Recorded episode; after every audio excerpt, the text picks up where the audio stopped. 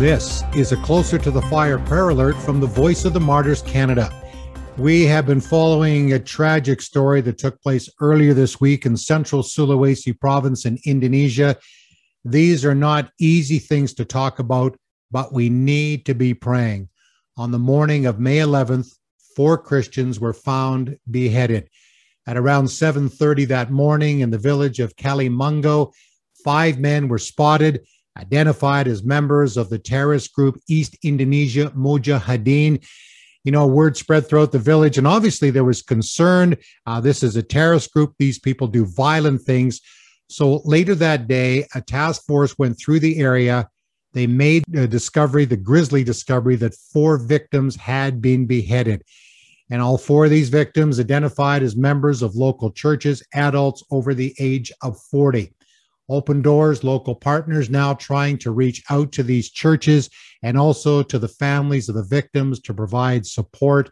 I mean, they're going through grief, they're going through anger. It is a very, very difficult time for them.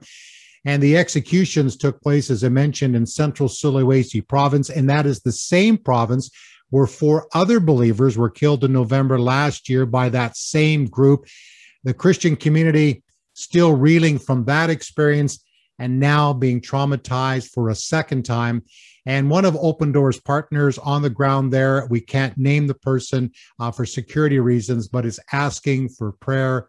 So let's do that right now. Will you join with me? Father, we thank you that we can come to you in the name of Jesus.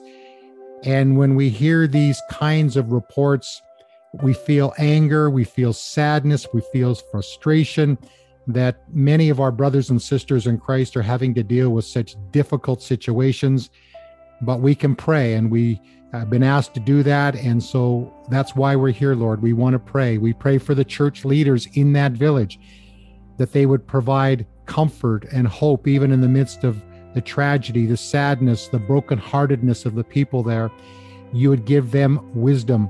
Also, pray for the families that have lost loved ones, that you would comfort and help them, and uh, that the church would rally around them in that community to be praying for them, to love them, uh, to provide practical things at this time, uh, and to really show the love of Jesus in a powerful way. And also for the church leaders, for the families of these uh, people that have lost loved ones, that they would be able to extend eventually forgiveness in their hearts, Lord, and they would not be overtaken by anger, that you will again comfort them.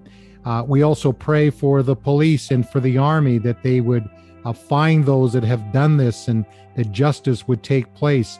They would also better protect the Christians who are often in so many of these places vulnerable and uh, be with them as they look to find these people that have done this.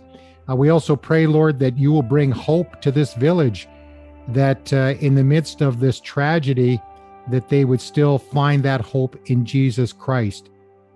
We also pray for our friends at Open Doors that they will be able to connect with the families of victims and bring them the help that they need, counseling, support, and whatever is needed at this time of tragedy.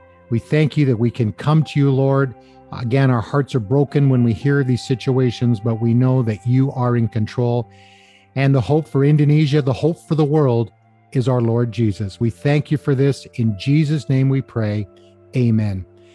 And thank you for praying with me. God bless you.